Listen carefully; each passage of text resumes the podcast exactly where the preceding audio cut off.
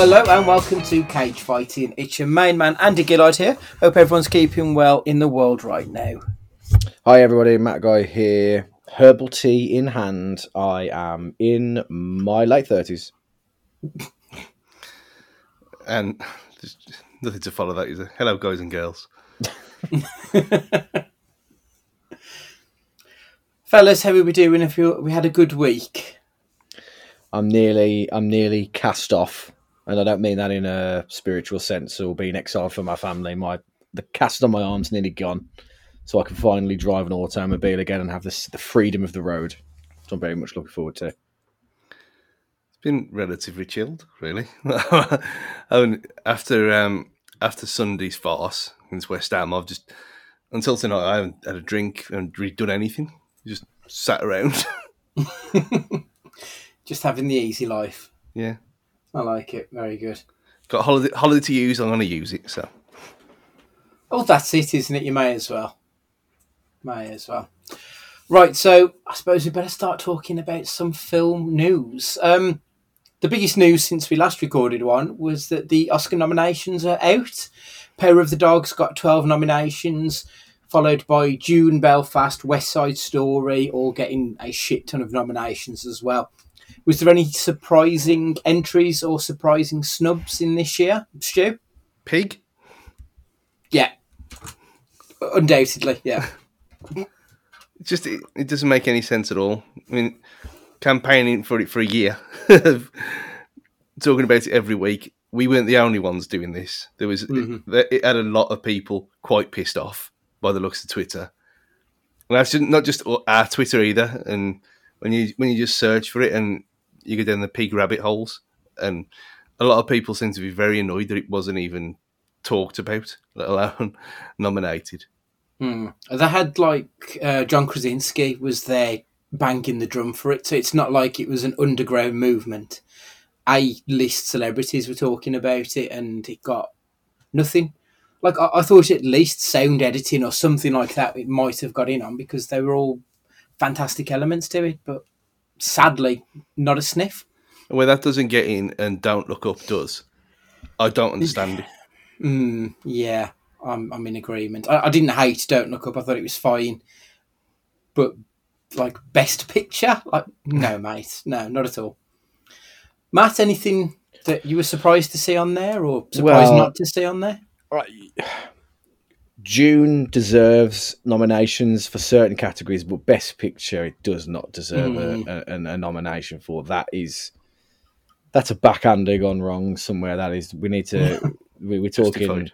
We're talking Italy and the Juve scandal going on here with this, um, and and it like it. It also was nominated for editing, which I th- which I also find a bit bizarre, to be honest, because I don't think I think some of these like ridiculously long exposed shots that just these I, I it just editing wise I just didn't think it was it like cinematography I could understand and Mhm. like effects and everything else yes but um, for for a film that plodded on the way it did for to be nominated for best picture and um, editing is a bit strange for me personally Fully Yeah. deserved.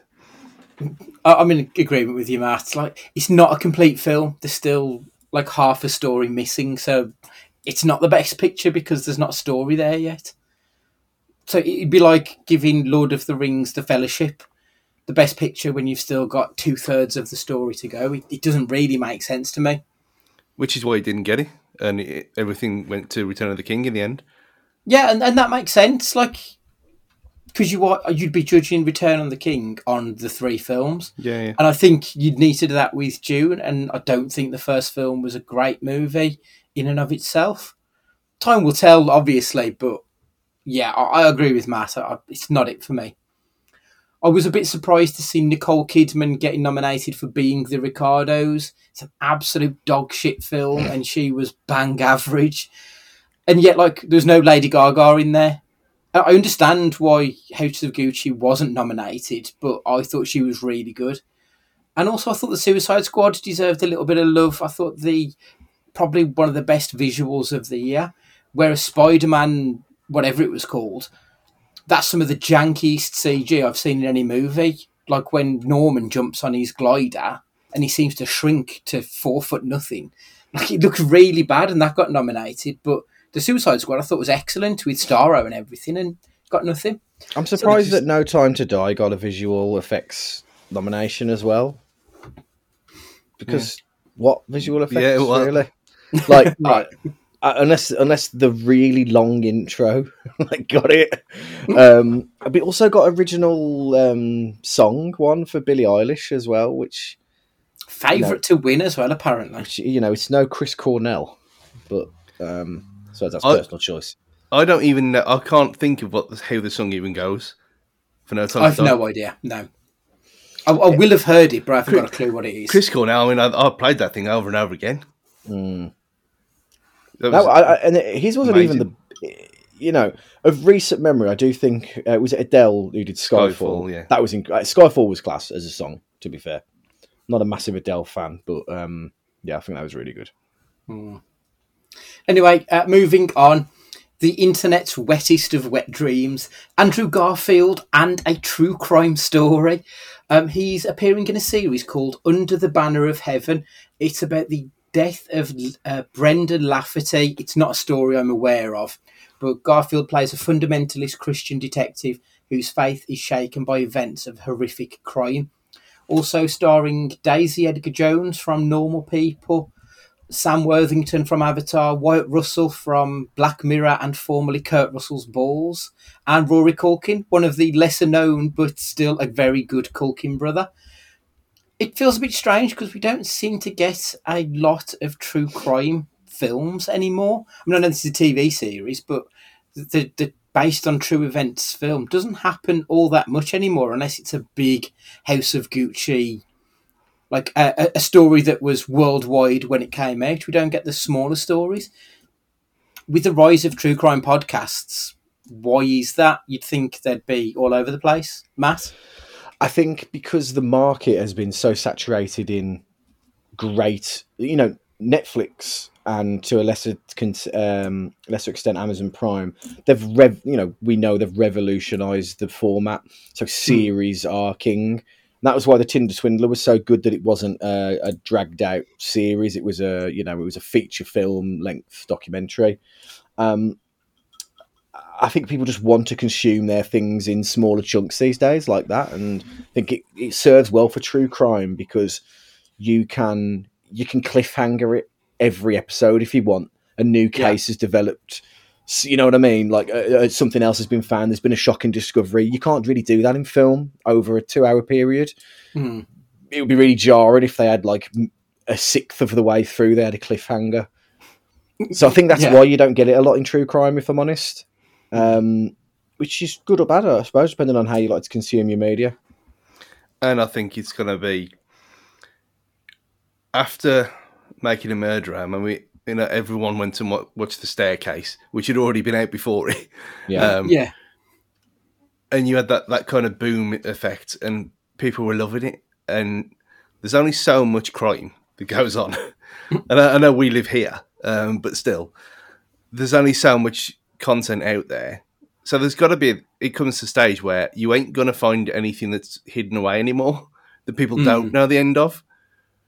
So I think that's probably plays a part in, in it as well, because especially with, like you said, about the podcasts, I mean, how, how revolutionary true crime podcasts were at, at that time, a couple of years ago, and now it's like um, that horror podcast that I used to listen to that I've completely forgot the name of.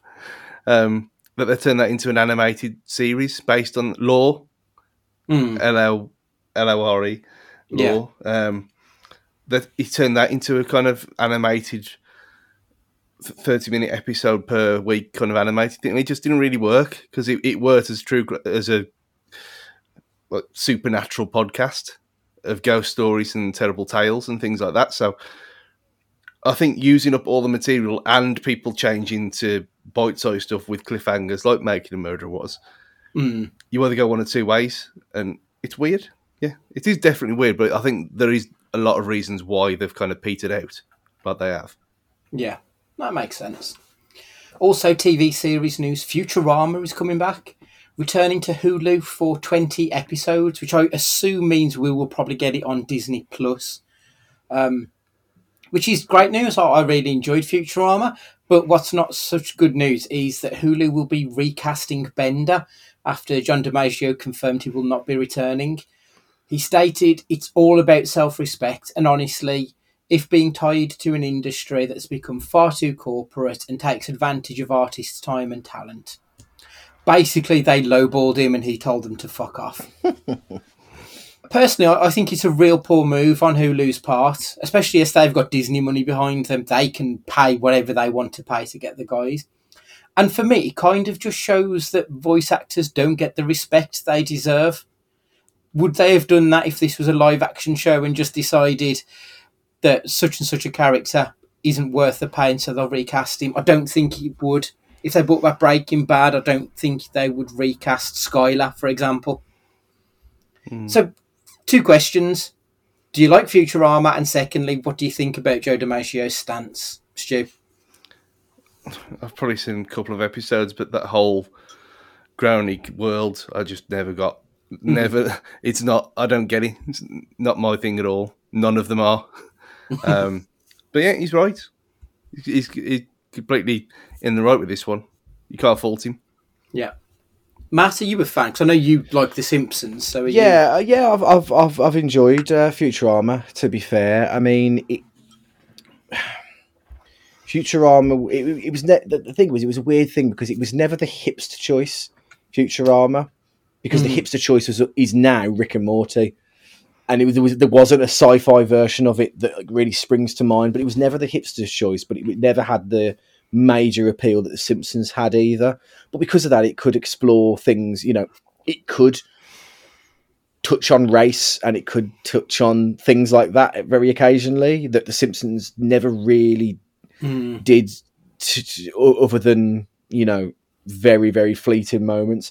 I like Futurama, but I'm not obsessed with it. When it, you know, I, I kind of checked out when it started doing things like a Beast with a Billion Backs or whatever it was called, and yeah. some of the specials. After those specials, I kind of checked out of it. If I'm honest, um, mm, same. The thing about um, DiMaggio is, yeah, it probably doesn't get the respect that he deserves.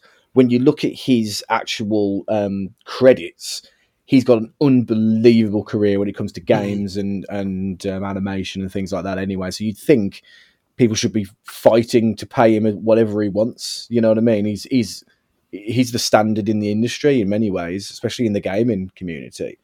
Um, but you know, he's obviously not short of a few quid himself, and if he can use that power that he's got to make a stand and make a point, I respect that massively. So well done to him. Mm-hmm. It's a bit like um, when they replaced Mark Hamill in uh, Arkham Origins, because he well, he wasn't the Joker, was he in there? That was uh, John DiMaggio in Origins, mm. and that was a that was a kind of because it was a different studio, even though it was the same world. That was a bit weird, and it didn't really work, did it? And people hate that game. yeah, it, it does have like the ones who love it are the proper sort of core hardcore of it, but there aren't many. It's uh, it's not the same, and it, without Hamill doing the voice, it, it, it's not the Joker, unfortunately. Uh, Sonic news. Um, so we're still a couple of months away from Sonic Two. The Sonic verse will be expanding, so they've currently said that they will be doing a Sonic 3 and also a Knuckles TV series, currently slated for 2023. Thoughts on this, Stu? Yes. More, more, more. Just milk it for as long as you possibly can do. People love that first film. The reaction to the trailer for the second one was mental. Looking at the, mm-hmm. the number of reviews that it had on YouTube. Um, yeah, just you don't want to just leave it there, especially with things as niche as this, and especially how long the Sonic movie's been in production hell, well, production hell for. Yeah, yeah, just bring it on. If it works, it works. If not, who cares? But at least they're, at least they're trying and they're giving people what they want. So. hmm Matt, do you think they could do like bringing Alex Kidd and all these other characters and do a Sega verse almost? Yeah, because take don't take this the wrong way. We are in the age of the man child, aren't we? Let's be honest. Yeah, because yeah, because, kid, because kids aren't going to know these characters very well unless they're in Super Smash Brothers or something like that. Um, but they're not the ones that pay for these platforms anyway. So fuck them. Do you know what I mean? Like, you know, there are, there are still plenty. You know, for for game properties and IPs, it's never been a better time to be a content creator for these because the people that loved the games when they were little now have adult money. So they Mm. can spend on things as much as they want, and you know, subscribe to whatever platform they want to be able to watch it. So they'll never get it as good as this. Um, so yeah, why not bring these characters into the world? Then you can license it and do what the hell you like with it and earn that cheddar. Yeah, absolutely. and you've got the um, very cleverly as well. Then put in um, Sonic uh, Team Sonic Racing for free on PlayStation Plus this month as well, which is Ah, cle- yeah. clearly a, a thing of oh yeah, this is Sonic's back, and then you Mm. get see the Sonic trailer soon. It's all very clever. They know what they they know the game they're playing, don't they? Yeah. Fans of Christopher Nolan will undoubtedly have already seen it, but his first Universal Studios film, Oppenheimer, the cast list has been released. So David Dastmalchian from Suicide Squad, he is joining the cast, which already boasts Cillian Murphy for the titular role, Kenneth Branagh, Jack Quaid, Dane DeHaan, Josh Hartnett, Florence Pugh, Rami Malek, Benny Safdie, Robert Downey Jr., Matt Damon, and Emily Blunt. like that is one hell of an ensemble. I don't think I've ever seen a a, a cast of rising stars, established A-listers, and tenured greats quite to that level. It it's incredible, isn't it? I mean, Matt, obviously you're a Nolan fan, bar Tenet. You've you've got to be intrigued by that cast alone, surely. You've got, you've got to, yeah. I mean, you know, this isn't um, this isn't one to be sniffed at. You you can only hope that every actor has their his or her self in check and don't try and steal a scene and try and be you know trying to be the main event when they're curtain jerking at the start of the card. That's a very niche wrestling restaurant say. Um, but you know what I mean? There's not going to be a lot of time for everybody there, so it's going to be strange to see, you know, big established stars not potentially get a lot of screen time. It's a Nolan film, so it could be three hours long. That granted, but um, it's going to be yeah, really looking forward to it. It's something. The thing is, with Nolan now, he's got himself established as a um, as an event filmmaker now. Do you know what I mean? When he produces something, it is always a big deal. Check your calendar. It's got to be kind of you've got to watch it within the first couple of days, otherwise it'll get spoiled for your territory. yeah. Um, and this will be no different. Mm. I mean, seeing the cast kind of reminded me of the Wes Anderson film that was out last year, The French Dispatch, and that had some actors in like um, Elisabeth Moss was in it, for example, and you literally see her in the background of a scene, and that's pretty much all she does. Is just has one line, and then she's just a supporting actor for the rest of it. Because Wes Anderson is the kind of director that people just want to work with, and I think that is also Nolan. So even someone like your Robert Downey Jr., who doesn't need it, he wants to work with Christopher Nolan, surely, because Yeah. he's this kind of a guy. And that's exactly what um, Cillian Murphy said there this week, um, where he said, "W- "If it, I don't care what he wants me to do, he could just ring me up and I'll do five minutes as long as he, as long as he's got something for me to do. I'll I'll work for him." And you Mm. think, well, fair play to you. yeah. So if you've got someone like Cillian Murphy saying things like this about a certain director, then you've got to be thinking, okay, this is what A-list stars think as well. And you're right, mate. It is proper event movie time every time. He, I mean, even Dunkirk, which is Mm. very like rah rah war things, and you don't kind of get everyone going to see war films. But even you went to a war film and you liked it, Mhm. so Yeah. it's what was that one with Tom Hanks where there was loads of people in that film and he played different characters? The one with Halle Berry and Hugh Grant. Yeah, Oh, that's going to annoy me. Um, I didn't see it, but apparently it was not good. no, Is that the, is that that, that tra- the trailer for this new one? No, it's an old film from about five, six years back. No. I never saw it either because it looked shit. But it Yeah, had, apparently terrible, apparently. yeah, but it had a that was had a, a, quite a few people in it. Cloud Atlas. Claire, that's the one. 2012 Cloud Atlas. I think that was a Wachowski's film, if I remember correctly. Ten years ago. God. Yeah. That's nearly three hours long. Okay, now. No, I couldn't stomach it. I'd heard bad reviews. But yeah, it's that kind of thing, isn't it? The people just want to be there and be part of the what's going on. I think. Uh, and finally, A Quiet Place Part 3 has been given a release date for September 2023. Part 2 managed to rake in 300 million, and it was one of the first films to be released in cinemas post pandemic.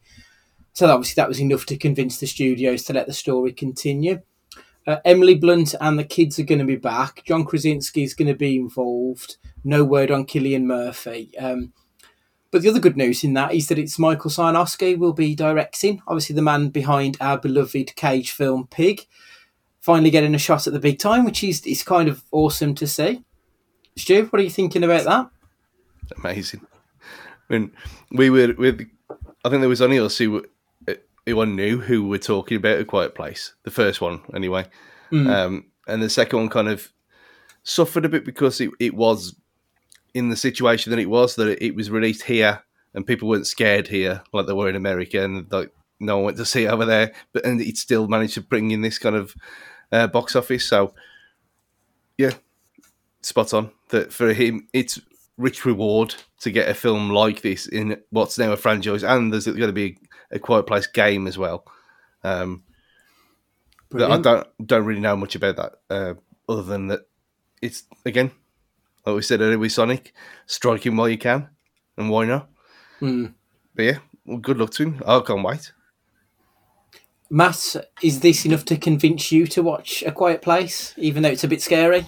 I think I think so.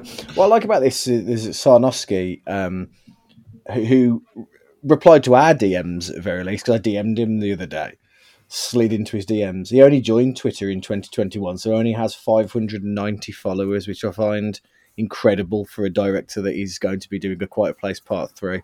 That's amazing. but he, he is um, he is uh, verified ticked though, so he's obviously got friends in high places. When are we going to get our tick? Eh? That's what I Yeah. want to know. Is that right?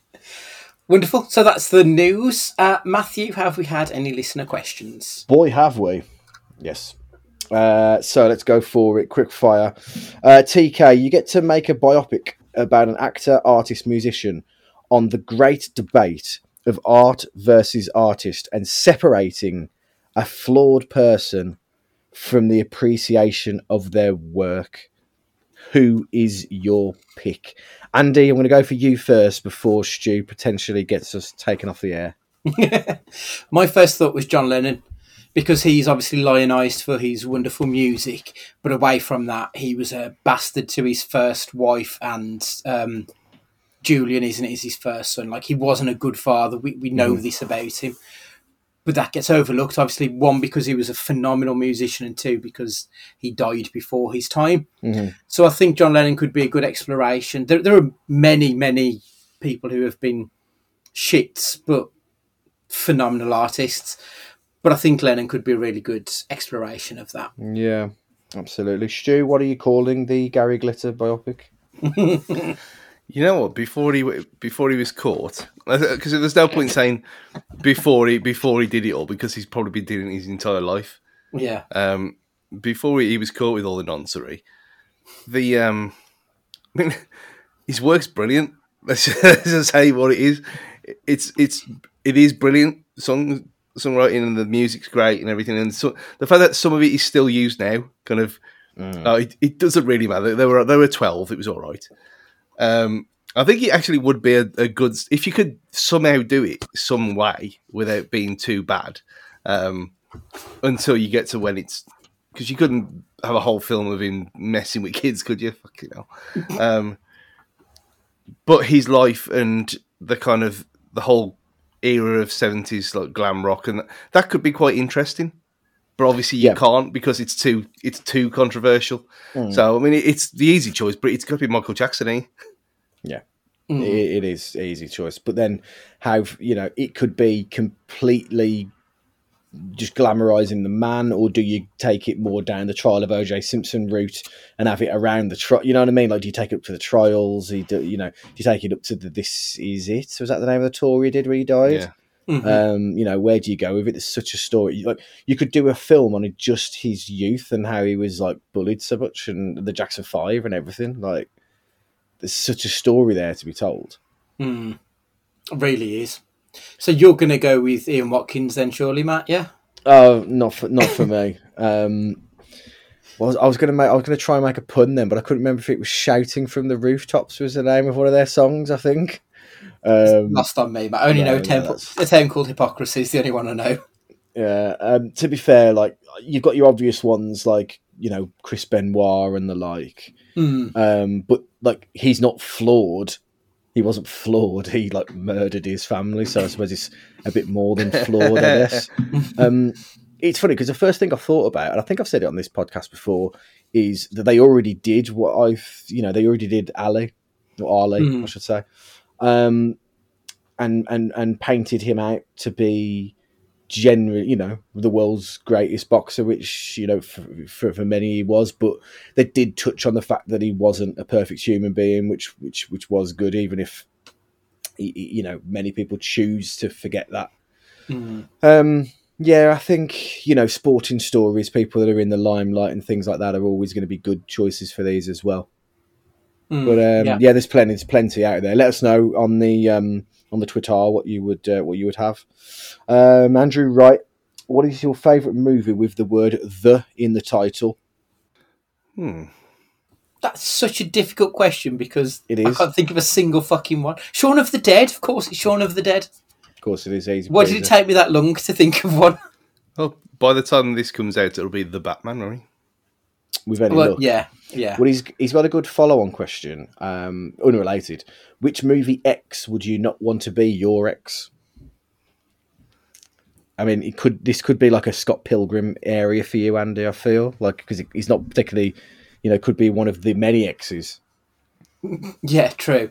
I was thinking more of the Bunny Boiler, but I couldn't remember the film, the Sharon Stone one. Oh, Basic Instinct is is that the one? With No, the you're Bunny thinking of Basic Attraction with um, Michael Douglas, not Michael Yeah. Douglas. Um, yeah, this is Michael Yeah. Douglas, isn't it? Yeah, Yeah, yeah. it is. Yeah. Yeah, that's that's yeah. Glenn The Close. Bunny Boiler one is that that's it. Glenn Cl- Close. Yeah, I mean that's that's kind of terrifying, isn't it? I'm thankful I've never had anyone quite that obsessed with me. Absolutely. Uh, uh, Richard Hobbs wants to know rank your live action movie Batman villains. Um, so rate me, give me the top three, uh, Andy and Stu. I want your three worst uh, live action Batman villains. So my top three. I mean, it's got to be the Joker Heath Ledger version for me. Far and away, he was the best one.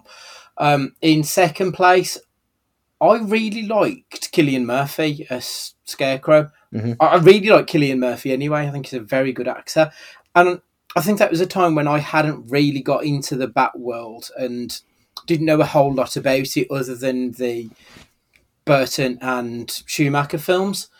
Um, it was just a wonderful surprise. I thought excellent, and probably Danny DeVito as Penguin.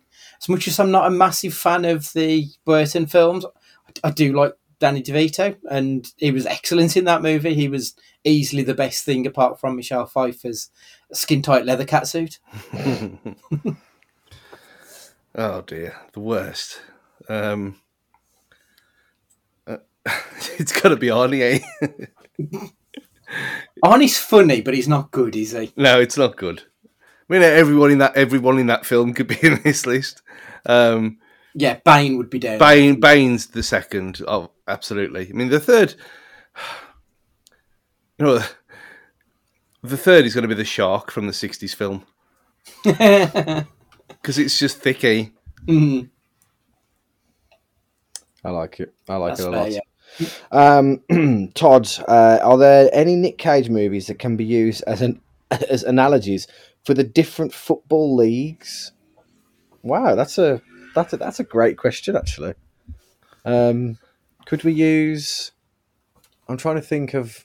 Well, I- i- if you rated it in terms of quality, then yes, you absolutely could. But I'm trying to think: are there any films that are like, you know, showing um, the dizzying high life and then the doll, the absolute doldrums below? I suppose you know. Would you want Bad Lieutenant as League Two, where there are no rules?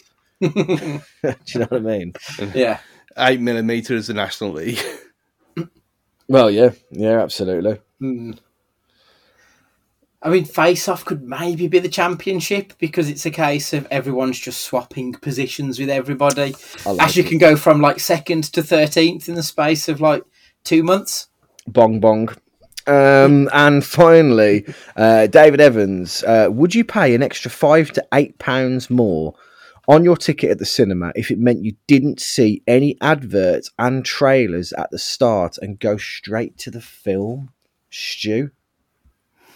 No, it's expensive enough. You just you could just go later, or you just go deaf like I do. That's it's it's a I got nice. to witness this when the Batman trailer came on before the Jackass movie, and he literally put his hands over his ears. like I thought he was humming at one point.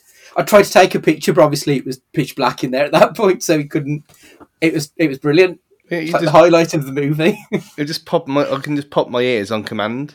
But I can only do it for a couple of minutes before it starts to hurt.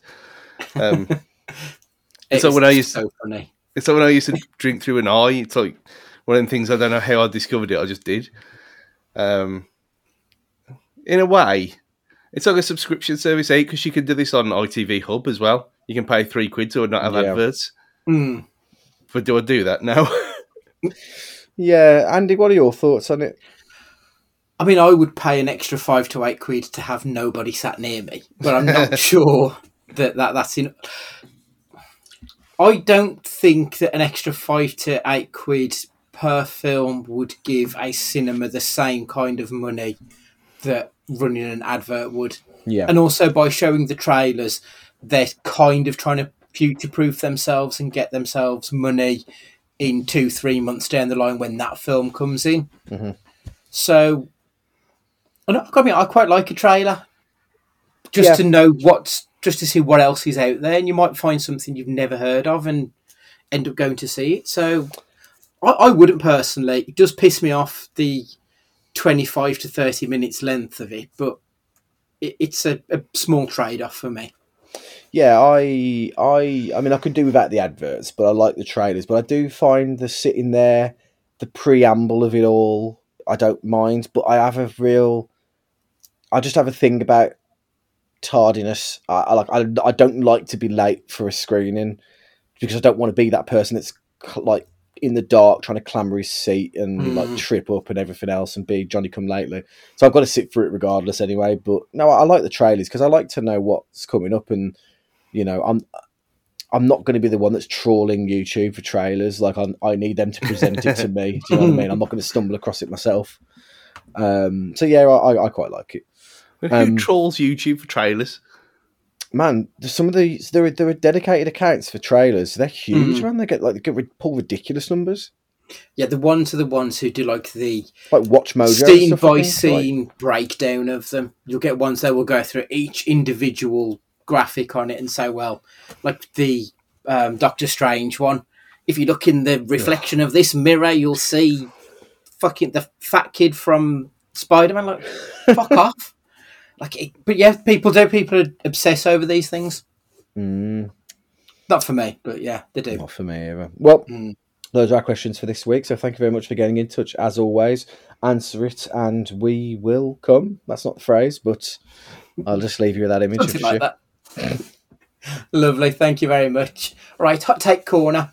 For the first time ever, the Oscars have done a fan vote for the best picture as voted by dweebs on Twitter. Is it just me, or is that pathetic? Or is that the best thing ever to let the fans vote on someone to win the most prestigious award in film? Stu. Um, I think doing it on Twitter was a bad idea. Of just course. because it can get kind of warped and everything. But say if they contacted, I don't know, say people who like films and not just to wind people up. Say, I don't know, like people who've got cards like we have for Cineworld. There's got to be other equivalents all over the world out there. So, say if you remember some kind of member of a cinema somewhere, you get a vote.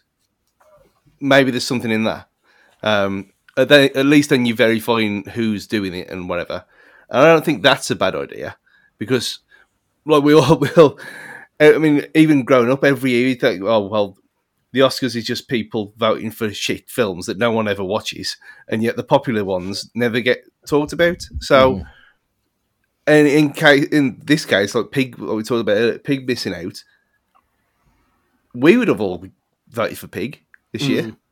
So, you know, I know you're going to yeah. The flip side of that, that people are going to vote for Uncharted, but it's the price you pay. I think yeah, films are supposed to be for everyone, not just a few wankers who get moist over silence. So, just give the people at least a little chance. I mean, we could go like, you know, there's got to be a, a, a way of going Eurovision about it, and having like a, you know, Eight weeks of- ago, Is that all it is? yeah. You know what? We need to start promoting our um, our uh, Eurovision live special.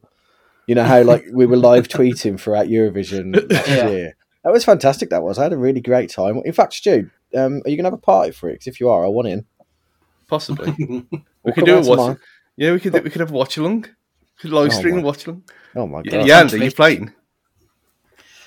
We'll see. You can't say you didn't enjoy it last year. It was great. To be It was fair. fun. To be fair, it was fun. and it involved alcohol in it, and I'm I'm, I'm, I'm game. Um, regarding the fan vote thing, you know, you know, we've said it before. Popularity doesn't um, doesn't mean quality. Take you know the the WWE or take the FIFA franchise or anything like that. You know, popularity doesn't mean it's going to be any good.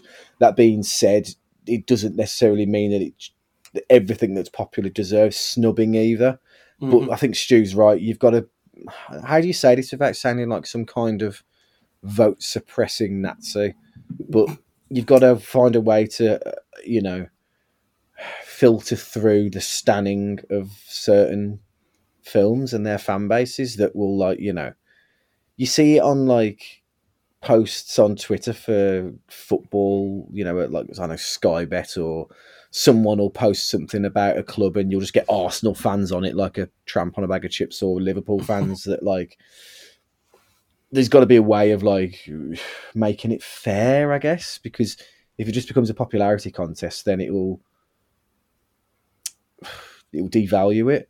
But then I always thought that things like the Oscars, they, the, you know, the people that want to win Oscars, the actors that want to win Oscars, they don't want public adoration. I don't think they want public adoration in terms of spending the money to go see the film, so they get paid more for the next film. But they want the they want the the plaudits from their peers and Mhm. contemporaries, not smelly Joe public. So if, if I was in an Oscar winning position, I, I, I would want the, the little people to love me. You're trying to lord it over them. No, because I'm, I'm, I'm one of them at heart. So, I mean, who knows? It's never too late. if I if I win anything, then it'll be dedicated to the normal people, not the uh, not the higher ups. What you're saying, Stu? Would you turn up to the Oscars in like t-shirt and jorts? uh, if you could get away with it, yeah. I mean, I, I wouldn't. You know, I wear shorts to work when we're not allowed to. So they ain't told me that. They ain't told me now in seven years, have they? So I'd where what's what's acceptable within the boundaries. This is this is like Stu we were walking on the red carpet, and here we have uh, Stu Hall, um, Best Actor winner, uh, wearing Matt Allen tonight. Like, Hmm. I think my problem with the fan vote, I, like, what's the point in it? If realistically, the most popular film is the one that's going to get the biggest box office at the end of the year. Mm. So, Spider Man No Way Home is going to be picking up a billion dollars. Surely they care more about that than they do some pissy little Oscar. It, it's not really worth anything to me to have a fan vote it's not the Academy voting on it. And yeah, the Academy are a bit stuffy, whilst they are trying to diversify and make things a little bit better. And you can see that from the, the list they have picked, in all fairness to them. Like we've got several um, foreign language films, including a three hour long one, which apparently is a little bit dull. But I mean, a few years ago, that would never have got a look in because of it being foreign language on its own. So you can see that they're doing stuff, but for me, this isn't it. This isn't what it's about Like this is an MTV award, basically. That's all it's worth. This is the kind of award that should just sit in someone's toilet, and it's just a funny story when someone goes for a piss round their house one day. That's all it's really worth. It's not the. I should say it's, it's about your peers respecting you. The Oscars are not Joe Public, which is what the box office is about. So for me, I just don't really think it's worthwhile, if I'm being brutally honest. And plus, you've also got the ones who were doing the anti votes. So people who were all voting for, I think it was Army of the Dead, Zack Snyder film, and then found out that it wasn't eligible. So to try and stop, I think it was Spider Man from winning, they all started voting for some really awful Cinderella rip-off. like, how is that worthwhile? It's the Boaty McBoatface of awards at that point. So why bother? I, I don't I don't get it. It's not not at all prestigious enough to, to do it for me. To be brutally honest, That's where that all, this all started when Joe McElderry won um, X Factor, and people were so pissed off with it that they start the whole anti Simon Cowell thing started the year later. oh, so he was the the anti-vote, was he? He was he won it. People were shocked and like couldn't how. Um, and then the year after, it was like, oh, let's get someone else to number one, which in turn led to Rage getting it years later. Okay, so yeah, it, I suppose it is. It's the protest vote of it all, and if that's the level you're at, you may as well just scrap it. To be perfectly honest, because it's worthless. Right. Okay. The non-film question is you this week, Matt.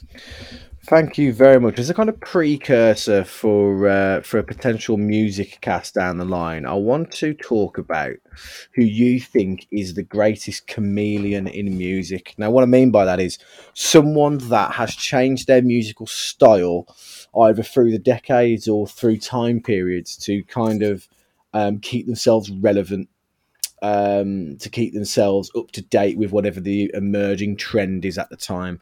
So the first one that comes to mind for me would be David Bowie. Um, he went from you know Ziggy Stardust um, from seventies glam into when he was doing kind of China dolls and things like that, which was really jarring and going from being proud of being the uncool weirdo to then being a suit wearing, slick back haired synth kind of music, which was really strange, but it was it was in fitting with the times. Um, and then he's moved later in his career back into kind of sort of semi rockish. Um, also, so and I think you know he kept himself relevant doing that.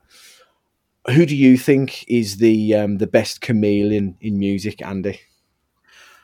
Just before I get into my pick, I mean, like I, I agree. I think Bowie is the one. Like he's the the greatest.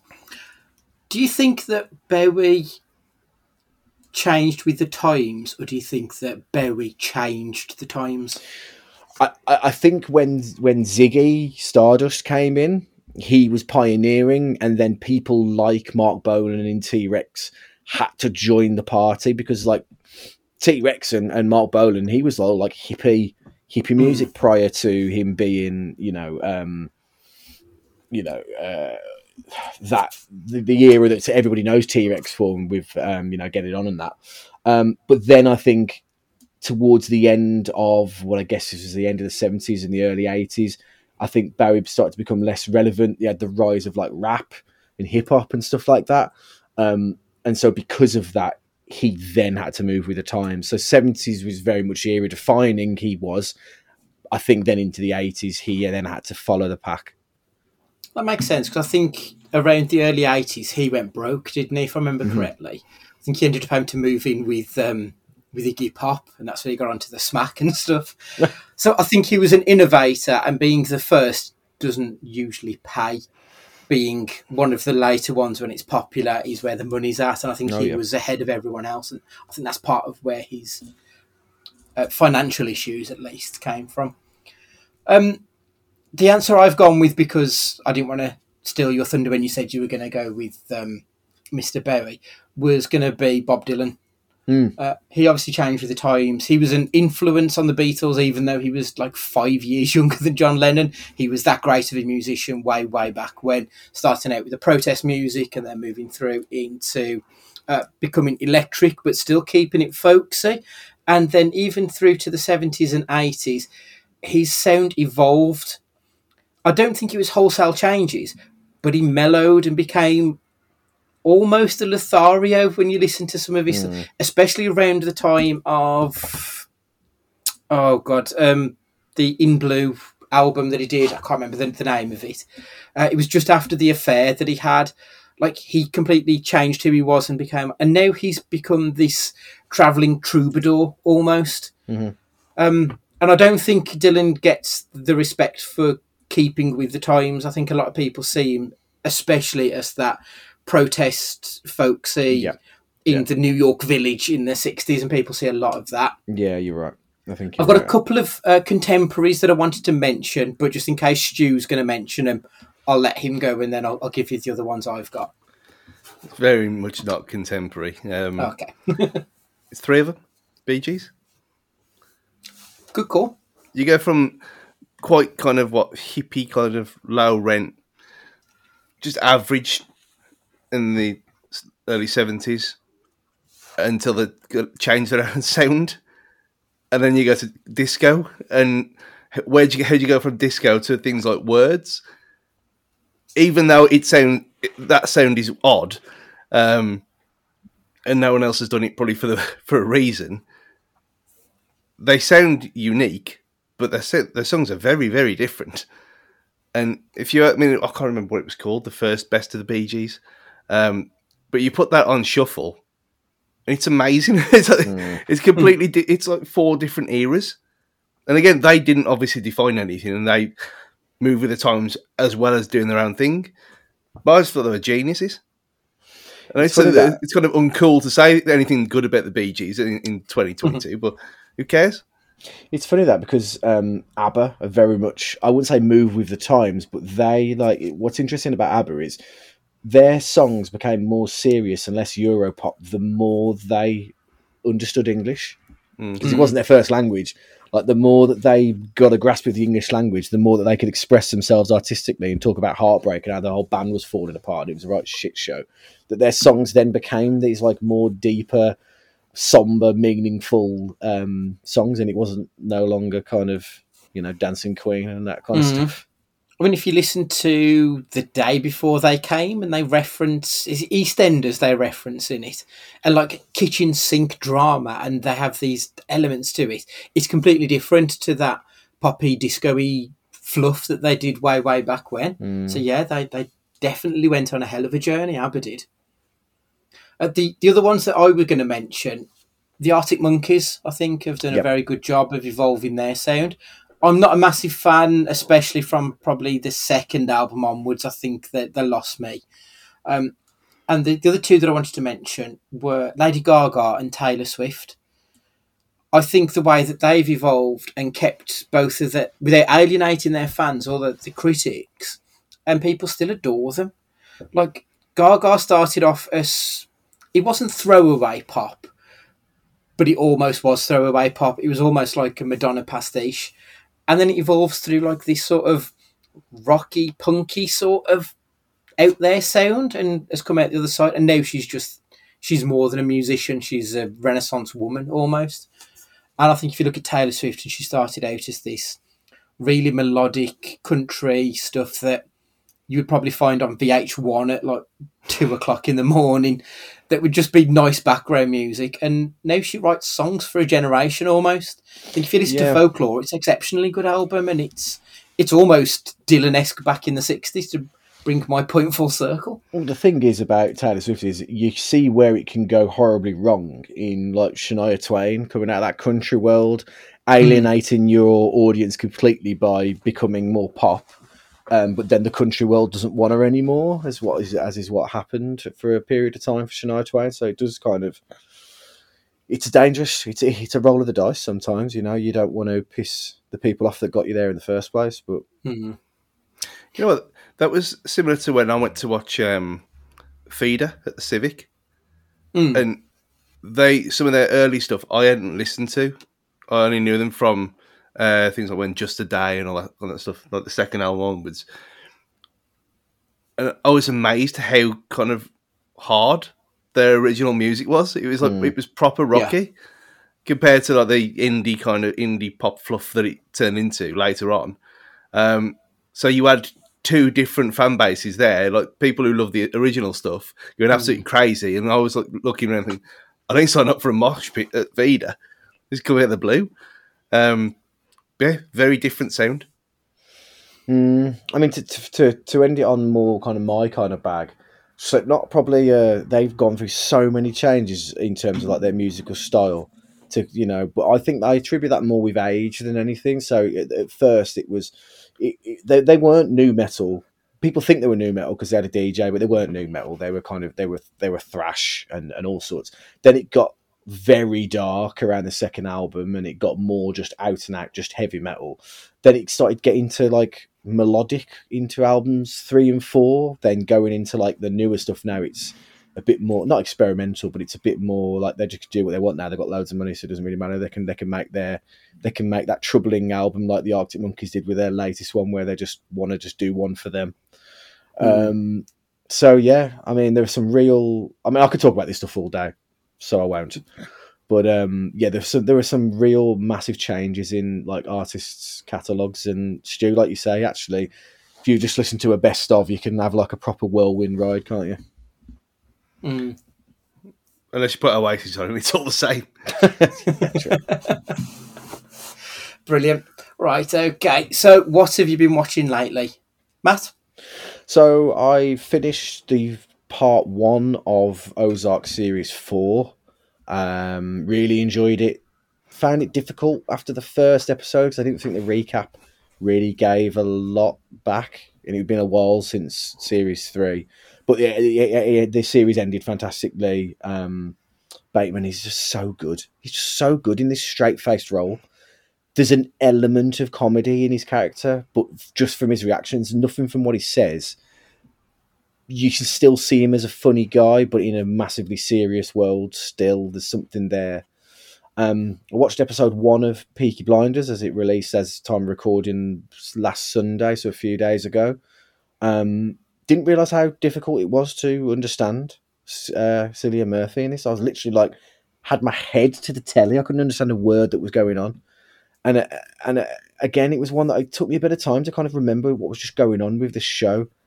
It was all a bit confusing for me, if I'm completely honest. And maybe I needed. I don't think I don't think you should have to do lots of research for a new series, but I felt like I needed to. Um, and finally, um, I started playing um, Elden Ring, which is the new kind of Dark Souls series. And I've never played a, like a proper Dark. I've played a Dark Souls game, but I've never like played it for more than kind of an hour. Um, and I'm just struggling, man. Like, I I'm not saying I need my hand holding in games, but I realise that I need a lot of fo- supervision when it comes to. I thought I was like really good at sandbox games where you can just go out and do your own thing, but nah, like there's no help with this whatsoever. You just let out into the world, and if you if he dies, he dies, and I've died a lot. Did one, That yeah. sounds so off-putting. Yeah. Like I, I'd, I'd give up after like thirty minutes of that. So like I'm at the point now where I'm not. I, I, can I can hold my own, and I'll beat like a, a semi decent boss, but then I'll get killed by like a crab outside because I've got no health, and this little crab will just pin, pinch me on the Achilles, and I'll die. Yeah, I'm not. I, I don't like you. Like you, like Stu. Stu warned me. He basically said to me, like you know, pit, why punish yourself is essentially what you put in the group. Yeah. and that's exactly what I've I've done. I'm Mhm. punishing myself every time I play it. Yeah, which now now you can switch to Guardians because it's on Game Pass soon, and a nice Yeah. fun adventure. Which is I'm nearly I'm nearly done with it now, um, sadly. But yeah, you said about Peaky Blinders though. I am gonna because I haven't watched it yet. I'm gonna do a recap of each season because it's been so long and it's got to be you two, need to, yeah. it's got to been two or three years ago. This is what we said with Line of Duty as well because it was it was so long since the season before happened or series before happened. Um, you unless you're a lunatic and you remember everything, you're not gonna you're gonna forget things, especially with how these shows are kind of staggered anyway. So I think I know last time BBC did have it, recap videos on their own YouTube channel. So, um, but there's bound to be fan ones anyway. So I might just do that and do spend a couple of hours just doing uh, last time on and season one, two, three, four, whatever, all the way through before I start this one because it's too special to miss out on. But- which yes, it is. It is. You can. He's for for the for everyone at home, and he's frowning like um like he's just caught his ball sack in a mousetrap. at, the- at the thought of watching Peaky Blinders, which is obviously very silly of him. Um, yeah, I mean, I've been watching after having it for a long time and not getting into it. Succession, which is fucking out, outrageously good, and it is possibly the best sensible TV show I've seen for a, a long, long time. And you're talking, wow. you're talking West Wing, Sopranos level of superb TV. Uh, it's it's HBO, so you know what you're getting there. But Mm. just the writing, the characters, everyone, uh, and I did think the whole Kieran Culkin thing was going to be off-putting, but it's not at all. And he's perfectly cast. He's perfectly cast for what he is. He Again, spoiling something that's like four years old at this point, but I've just started. I've watched the first four episodes of season two now, and it's just getting better and better. Uh, That's been one that's been on my list. Like um, I remember, as soon as the first season had finished, everyone was raving about it, and for whatever reason, I've just just not found time to watch it. But I know I need to. And to be honest, I, I quite like Rory Culkin, um, Kieran Culkin. So I like the Culkins in general. They're ace. So I know he's one I definitely need to make time to, to sit and watch. So is it just the two seasons that have been complete so far? I think there's there's two episodes of season three to go. I think. Right. Um, but yeah, I'd get. I know you said it's going to be like The Sopranos when you never got round to it, but it's on. They're only ten episodes. Just get just get on it as soon as you can. I mean, it's not even. It's not like the ones that you'd think. Like Brian Cox is obviously brilliant as he always is, but it's the lesser ones who you don't know really who they are before. Okay. Um, they're all on the same level. Like no one is below a nine at any point. okay. It's it's incredible, and it's one of them rare things like we, we've we've said over and over again where it's one of them things where you put your phone down or you turn your phone over so that you, you no distractions whatsoever, and you just concentrate for an hour. And it's okay. it's just superb. I mean, other than that, I watched. Um, I finally got around to watching House, House of Gucci last night, and yeah, it's all right. it was. It wasn't what I thought it was going to be. I think I was lured in by the trailer. It's fun, silly bollocks, and Yeah. that that isn't the film the trailer sells you, is it? No, not at all. And so I, I, it was probably because I wasn't in that frame of mind yesterday to watch it like that. Mm. And as soon as they started talking, I thought, "What the hell is this? Where these accents come from?" And so I, I just had a quick look at that. Oh, okay, it's, it is intentional. Um, and then I kind of enjoyed it a bit more. But yeah, it was not where I thought it would be at all. Another reason to avoid trailers at all costs, and probably pay the five quid that Dave asked a bit earlier. What I thought was interesting, I was looking at like some of the the reports for who they thought should have got Oscar nominations, and so many articles for like Variety, they were all saying um, Jared Leto No. was was like cruelly snubbed. Are you fucking kidding me? That's the worst performance of the year. It was awful. It was fun, but it was not good. It's clearly a, it's clearly a piss take. Yeah, it's gotta be. But the, the way he ended everything, everything was like "Mamma mia," and I like putting emphasis it on was, every yeah. word at the end of every Yeah. every sentence. Yeah, it, it was Mario Brothers in the game. It's a me. It, it was abysmal. Yeah, it was something else. That was. uh, is that everything, Stu? Uh, yeah, because yeah, well, I'll mention it next time when I've I've watched more of it. So yeah, Okay, for now, cool. Okay, I'm I'm deep into the Oscars challenge swing. I've got two two films left to watch before the ceremony. Um, Parallel Mothers and Drive My Car, which is the three-hour foreign language film that I really just don't want to watch, but it's So- got to be done. How many? How many are there in the, in the Oscars challenge? Is it like 147? Something No, like right. So let me. I've got my list here in front of me. So I want to make sure I've watched all of the best picture, director, actor, supporting actor, actress, supporting actress, adapted screenplay, original screenplay, cinematography, animated. I wanted the documentaries, but I can't find one of them, so I'm going to put that on the back burner. So altogether, there are 1, 2, 3, 4, 5, 6, 7, 8, 9, 10, 11, 12, 13, 14, 15, 16, 17. There's 18 films that have been nominated for all of those categories, plus another five for the animated films. So, luckily, because of having the Cineworld card, I'd seen half of them already, but I had like last week off, so I just ploughed through a shitload of them in one go. So yeah, that, that's what I've been doing really was just making sure I'd, caught up on a lot of them. I've watched Luca, which wasn't that good, and like it's not as good as Ron's Gone Wrong, but I fucking bawled my eyes out at the end of that film. I was like embarrassing, ugly crying at the end of it. It was so so moving, but the journey to that point wasn't that impressive. So I'm a bit surprised that one's been nominated. That was um, that was one I forgot about. Um, Encanto. Mm. Disappointed, which I didn't. Obviously, the songs were class.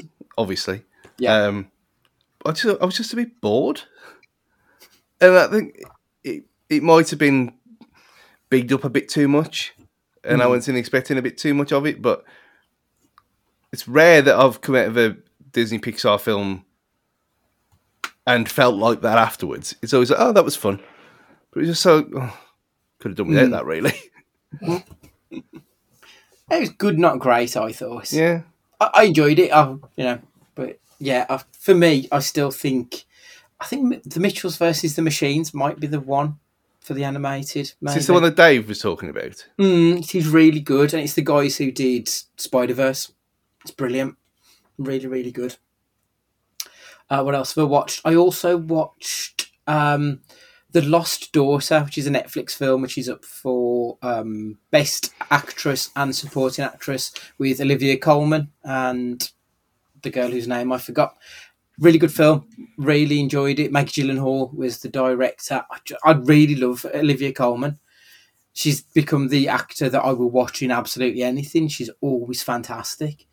Really enjoyed it, and it's about a girl who goes missing, and then they manage to find her. And Olivia Colman's character is dealing with all of her past baggage on her divorce and life with not caring for the children she had. Really moving, really eye opening, wonderful. Uh, and the other thing I wanted to mention was a film called Coda, which I hadn't even heard of until Oh yeah, seeing it on here, which is a film from Apple TV Plus, and CODA stands for Child of Deaf Adults, if I remember correctly. yeah, yeah. Yeah. Um. So it's about the story of a girl who discovers her love of music and her relationship with her family, where her mom, dad, and brother are all deaf people, and how she has to balance helping them whilst helping herself and living her life. It's one of the most moving films I've seen in the last 12 months. It was so impactful. And the guy who plays her dad, uh, Thomas Kotsur, I think his name is, he's up for Best Supporting Actor. And he absolutely blew me away. He was incredible. I was so impressed with his performance. I didn't know this guy. I know pretty much everyone else who was in this movie, but he was a new face to me. And he was superb. Such a moving film that had real heart to it you properly rooted for the, the, the girl at the centre of it all. It was a brilliant movie. But because it's on Apple TV, not many people have even heard of it, let alone seen it. I'm amazed you haven't seen this though. And this Oh, it's is, properly up my street, isn't Yeah. it? Yeah. I mean, I I thought you'd hang, be hanging a bit at the back of this on that opening weekend. I mean, especially with that with the Ted Lasso subscription, and you couldn't you couldn't move for it being advertised at the top every week. And Whenever I went onto Apple TV, it was literally straight onto Ted Lasso, ignore the rest of it. yeah, because I watched this after um, you know, that one on Amazon, Sound of Rock, Yes, yeah. and I was and saying in, in a deaf vibe that niche that is. Um, but yeah, I saw it through that, and I thought, okay, I'll give this a try. And I, I I must have mentioned it last year. so I must have done.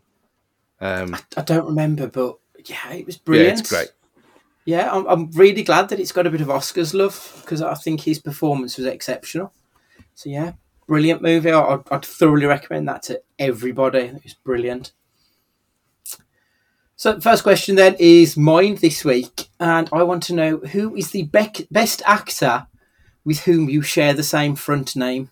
Stu, I haven't got one, have I? there is none.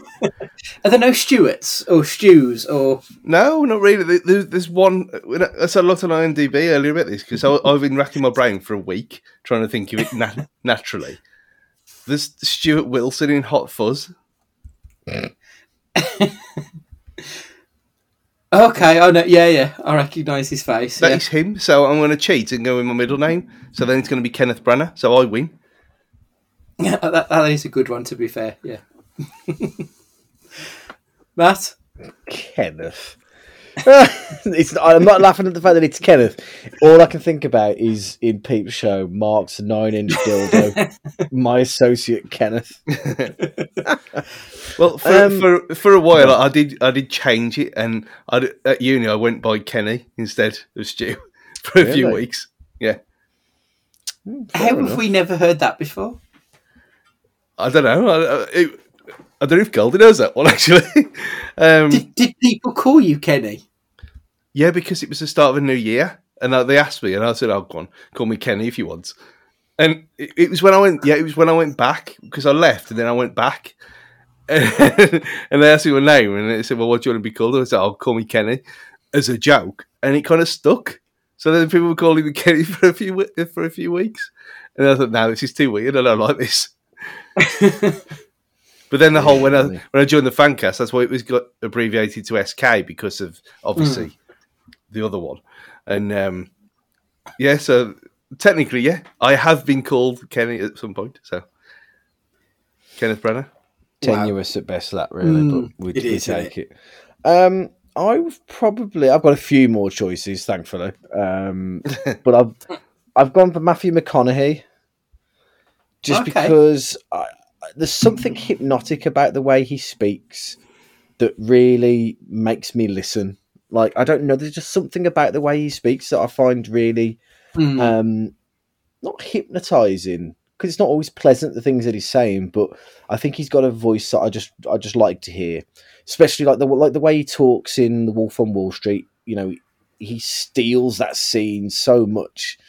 Um, and, I, you know Dallas Buyers Club as well. Like you've you've got your eyes glued to him the whole time. I mean, for for good reasons because of this, you know, his state in the film. But um, I just really like the way that I, I just like watching him perform. I think he's a very like watching him act. I think is um more often than not. I you know I enjoy seeing him in you know do his thing. So McConaughey for me.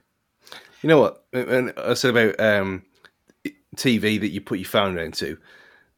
True Detective season one is probably the last time something was as good as Succession is, and McConaughey in that was you are a, his his drawl in that in that series. Yeah, there's something about it. I don't know what it is. it's almost melodic, isn't it? The Mm. the patter to his voice and it, it draws you in. I think that's the quality he has, which is amazing, really, because he went through a period of like the late nineties to early noughties of just completely ignorable pap. Oh man, like how to lose a guy in ten dates territory. Yeah, I know exactly what you mean. Um, but the, you know, going into kind of like Interstellar and things like that, and even the, like the Gentleman, like um, in more recent times, you know what I mean? Like he's just just someone that I, I just like to watch. In Mm. uh, I like to see him, you know, give his chops on film. Mm, yeah. I when when I asked the question, I thought I'll, I'll have now have a look and see who I can actually pick from, and I realised that's real slim pickings for Andrew or Andy's.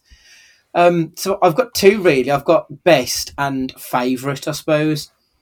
Like I like Andrew Lincoln, but Rick Grimes went wayward quickly, and his character in Love Actually was a thirty-year-old trying to date a nineteen-year-old who was married to his friend. So I can't really say he's done much worthy of mention on the big screen. So I think the best is probably Andrew Garfield. He's actually matured into a really exceptionally talented actor, especially when you watch like Tick Tick Boom and The Eyes of Tammy Faye. He's a really good presence in movies, but he's definitely not my favourite. My favourite would be Andy Samberg. Like he's an Mm. actor, a filmmaker, a musician, a writer. He's a renaissance man. He's got a bit of everything. Like musically, obviously, it's very much comedy, but he's got chops in that world. He's actually quite a talented musician, surprisingly, because what he does is very niche. I was convinced you were going to say Andy Garcia. No, that's no. Andy Not Serkis. Well, I, I do like Andy Serkis, yeah, but again, he's he's fine. I, I never dislike him in anything, but I wouldn't say I've ever raved about a performance. But with with Samberg, like you've got so the list here: Hot Rod, King great comedy that again nobody's ever seen.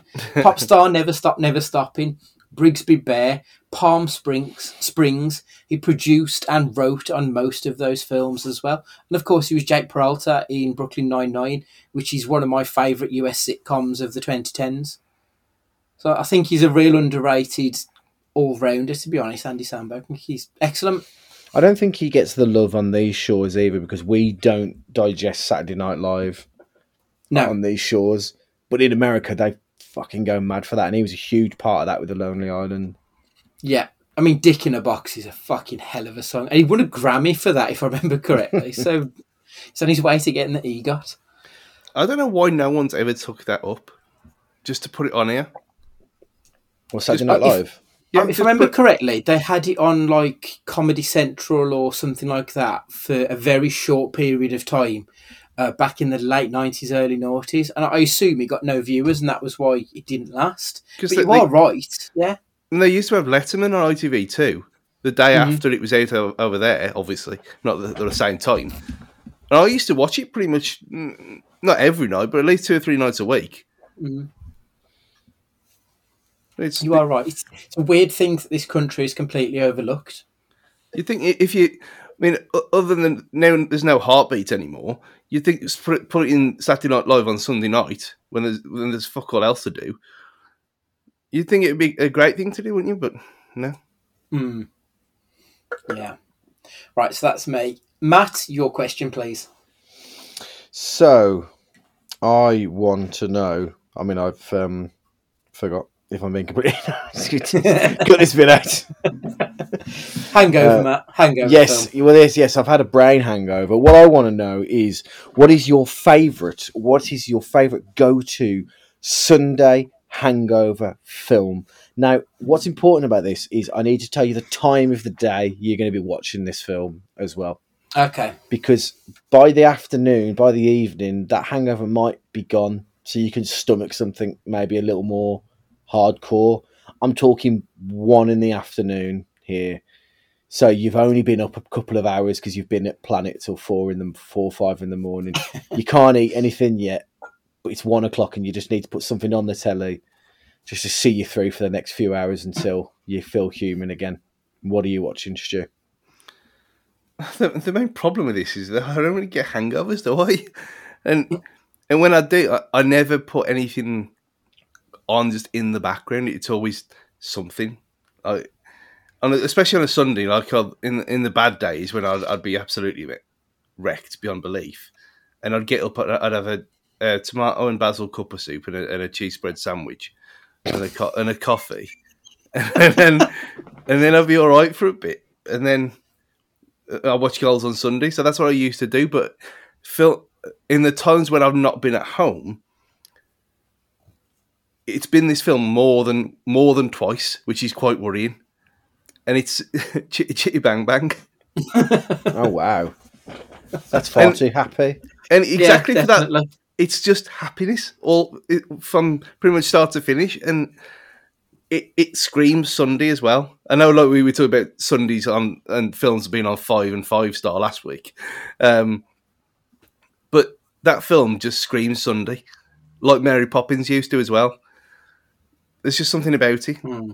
and even even now, God knows how many years after it came out, it's still put it on. Yeah, it looks terrible now, but it, it makes me smile. So I think that's kind of the the objective. Fair, Yeah, fair. fair. Andy, what what would yours be?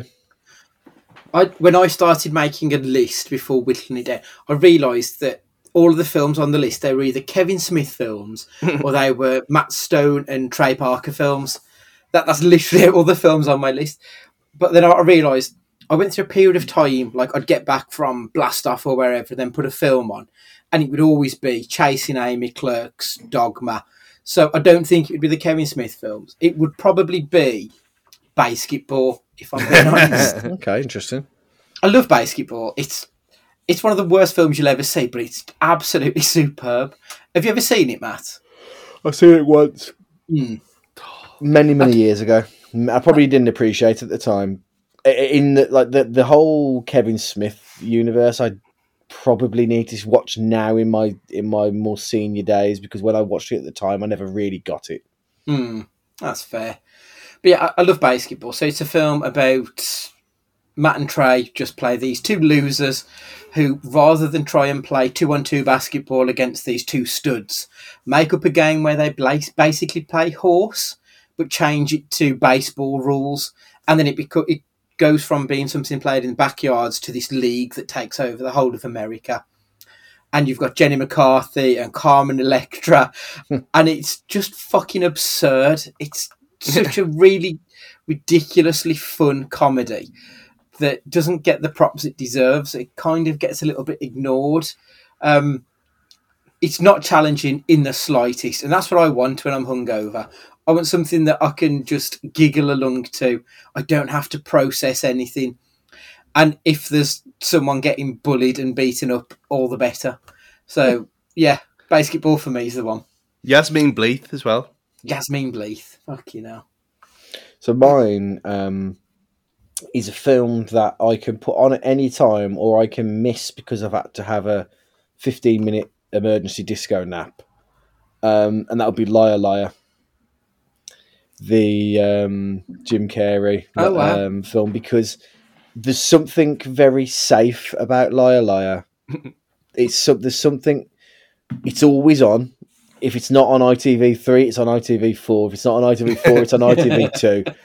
Um, and there's always funny moments in it that you know are coming and it's recitable, but you can you can jump in at any time and not like have to have watched any of it. Like you could watch the last twenty minutes and you'd still enjoy it. You can watch the first fifteen, still enjoy it, then go to sleep and be sick on yourself. Like it's like I- it's it's not it's not like my favorite film of all time by any stretch of the imagination, but on a Sunday when I just need a like Stu said, I just need a ray of happiness. Jim Jim Carrey is there for me when I need him the most. I was certain you were going to say this is Spinal Tap. I don't know why I thought that was going to be your go-to. I did loud. I did think that, but yeah, I mean, I, I, I, I don't I don't have it in me to to turn it up to eleven when I'm hungover. Yeah, it's fair. Right then, uh, Stu, your question, please. In the wake of um, Mark Hamill's appearance in uh, Book of Boba Fett a few weeks ago, is this right now that characters that are so set in the past or that the, the, the actors playing these characters are so old now that they have to be digitally altered to look like they're the younger selves? Or should we just recast them at this point? Because I didn't think it looked that bad at all this time with um, with Luke in that show. I thought it was okay. I thought it was perfectly fine, and then the the, the mannerisms were there, and the kind of the tone of voice was still there. But some people would absolutely outrage. Hmm. um, so should they just give it to Sebastian Stan like people were crying out to, or is this acceptable now that the technology is nearly perfect? Matthew.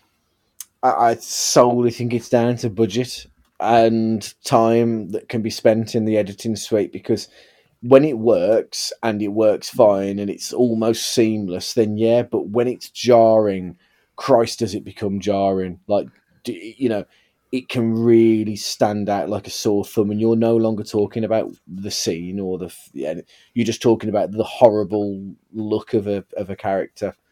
Um, it, it depends as well. That you know, if it depends if you're going soft reboot or you're where you are. If you're trying to like revitalize a franchise, I think recasting is probably the way forward because you need a clean break in some scenarios. But when you've got like Star Wars, when you've got such an active and you know um, passionate fan base, and you've got all of this canon behind it, there's no problem with it because it didn't look bad. But it's a tough one. It, it, if it's going to look shit, don't just don't attempt it because it will take you out of the scene completely, and then that you know becomes a bigger issue then. Yeah. Um so, like, when you'd put this as your question in the group, Stu, and I'd said that I'd got this earmarked for a future question of one of mine. Mine was more about using the likeness of a dead actor, thinking about Peter Cushing in mm. Rogue One. And, and that's basically where we're at now. If you need Chadwick Boseman in a film, you can now have Chadwick Boseman in a film. And I don't think that's right, if I'm being honest um, like there are opportunities for other actors to go out there now and make a name for themselves. Why couldn't you have cast Sebastian Stan as Luke Skywalker? You haven't cast Mark Hamill as him. You've cast the ghost of Mark Hamill's youth as him. Like, it's not right. And yeah, it may look a little bit different, but at the same time, we know where we are in the world and yeah, you want to be immersed in what you're seeing on the screen, but you know that what you're seeing on the screen isn't real life. It is a TV show, a film, or whatever it is. So I don't think it's right that we can now literally recreate people from the grave and put them onto the TV or cinema screen. I think we can do better than that, and I think people can make a name for themselves by doing it. And you're now just limiting the pool. So now we can have your stars from the 40s, 50s, 60s coming back and doing films. So where's it going to stop? It's all about marching forward, not constantly looking back behind us, I think, personally. So I would rather they avoided it personally. I think the, the Boseman thing's a good point, actually. I mean, if. So the, the owners of the estate, which is a terrible term, mm-hmm. but if his family sign it off and they need a way to get around this problem now, that how do you get rid of Black Panther to move on? If it was a scene, a single scene where he's, I don't know, he falls over and breaks his arm or whatever, but and chooses to retire, just out of yeah argument's sake, and they have him back, and it's obviously it's synthetic voice of his and whatever, just to pass the baton on I think that'll be okay because he's not going to be. It's not going to be there all the time, is he? Which is, I think, what they've done with Luke in this because we've got the fucking solo film that recast two characters already in the in the same Star Wars universe, and, and no one really cares about that because I, I liked that film. I thought he was all right. It gets shit on quite a lot, but it wasn't bad, bad. Um, but they've already done it once, and I think if they just had uh, I mean, little glimpses of Luke like this, it's not as bad as having. I don't, I don't think they'd be able to afford it really, just to have it all a whole show of Luke Skywalker now from looking like he did 30, 40 years ago. I think I think that's impossible. Mm. But I, I don't mind it when it's bite sized like this. Um, the Leia stuff was nonsense in Rogue One. There's no need for that at all mm-hmm. at the end. You could have just showed the back of her like you did before it faced and ended it there. That would have been fine. Um, but you using it sparingly, I don't have a problem with it. If you're going to go further than that, then I think that's when it goes too far. Mm. Well, yeah, because I mean, I, I read the other day, was it Christopher Nolan? There's a director who is thinking about recreating Bullitt, the Steve McQueen film and bringing that character back. What's to stop someone casting Steve McQueen as Bullitt in mm. that film now? Like, yeah, I, I wouldn't want it like you say if it was going to be the star of the movie. I don't think it would be fair. Good question though. I, I quite enjoyed thinking about that as a thought experiment. Right, okay. Uh, quick quiz time. One star Amazon reviews. I've got three for each of you. Uh, Matt, easy one to kick off, possibly. Mm. There was no witch. I'm unsubscribing from Amazon Prime. There was no witch. Oh. I don't know. Uh, there was no witch. I know from Amazon Prime. Not the witches. It wasn't the witches, no. Stu, to steal. Is it the the Witch Mountain film? No, no, it's the Blair Witch. oh, you never see the witch. Yeah, of course. God, I'm thinking. All I could think. Oh, I couldn't stop thinking of Scarlet Witch, and I was like, no, it's not that. And then couldn't get that out of my head. No, Oh, I feel stupid now. Stu, this is horrible. Not at all how it is depicted in the Bible. I don't think you'll get this. Oh dear. Um, that terrible Noah's Ark film from a while ago. No, it's not. Matt? Passion of the Christ. no. It is The Hunger Games Mockingjay Part 1. Nice. okay, Matt. It's disappointing. Animals simply don't talk or sing. Uh, sing. No, it's not. Oh, fucking hell. Zootopia. No, it's not. Unfortunately, it is The Lion King, 1994. Oh. Stu, there are no wolves in this movie. The Dances with Wolves. It's not. Matt, Uh, okay, right. Let's think about this logically now. There are no wolves in this movie, and it's not Dances with Wolves. Uh, the Wolf on Wall Street. it's the wolf of. Wall Street. there we go. Yes, uh, okay, Matt, yours. I can is- win. I can win with this. You can. Uh, absolutely horrified. I thought it was a claymation movie like Shaun of the Sheep. My three-year-old hasn't said anything since we watched this. Oh, What am I might start doing is give you the years. I to know what help. this Um, is. hold on, hold on, hold on. Is it? Is it? Is it Gremlins? No, it's not Gremlins. Shit. Okay. Is Stu, it, is it Sausage Party? no, it's not. It's Silence of the Lambs.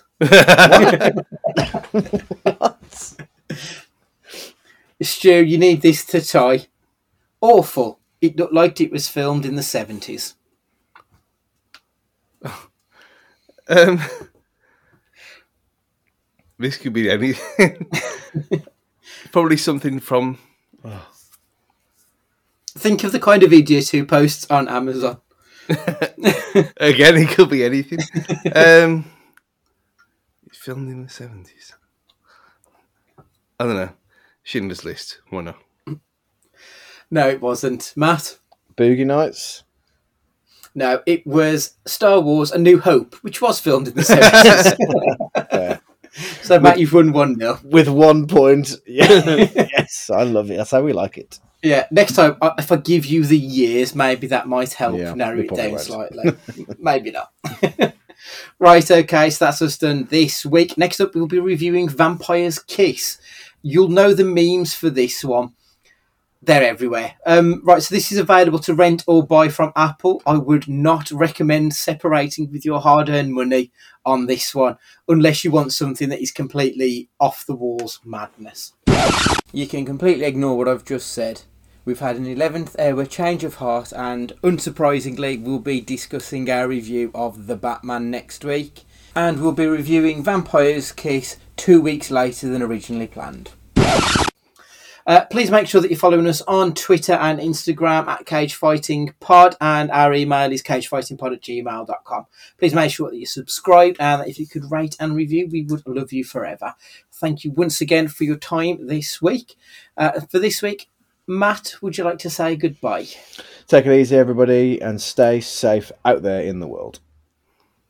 Kenny, would you like to say goodbye? Oh, I was trying to think of a Kenny Rogers or something. No. Um, see you later. Love you all. ta And it's goodbye from me. And remember, be excellent to each other.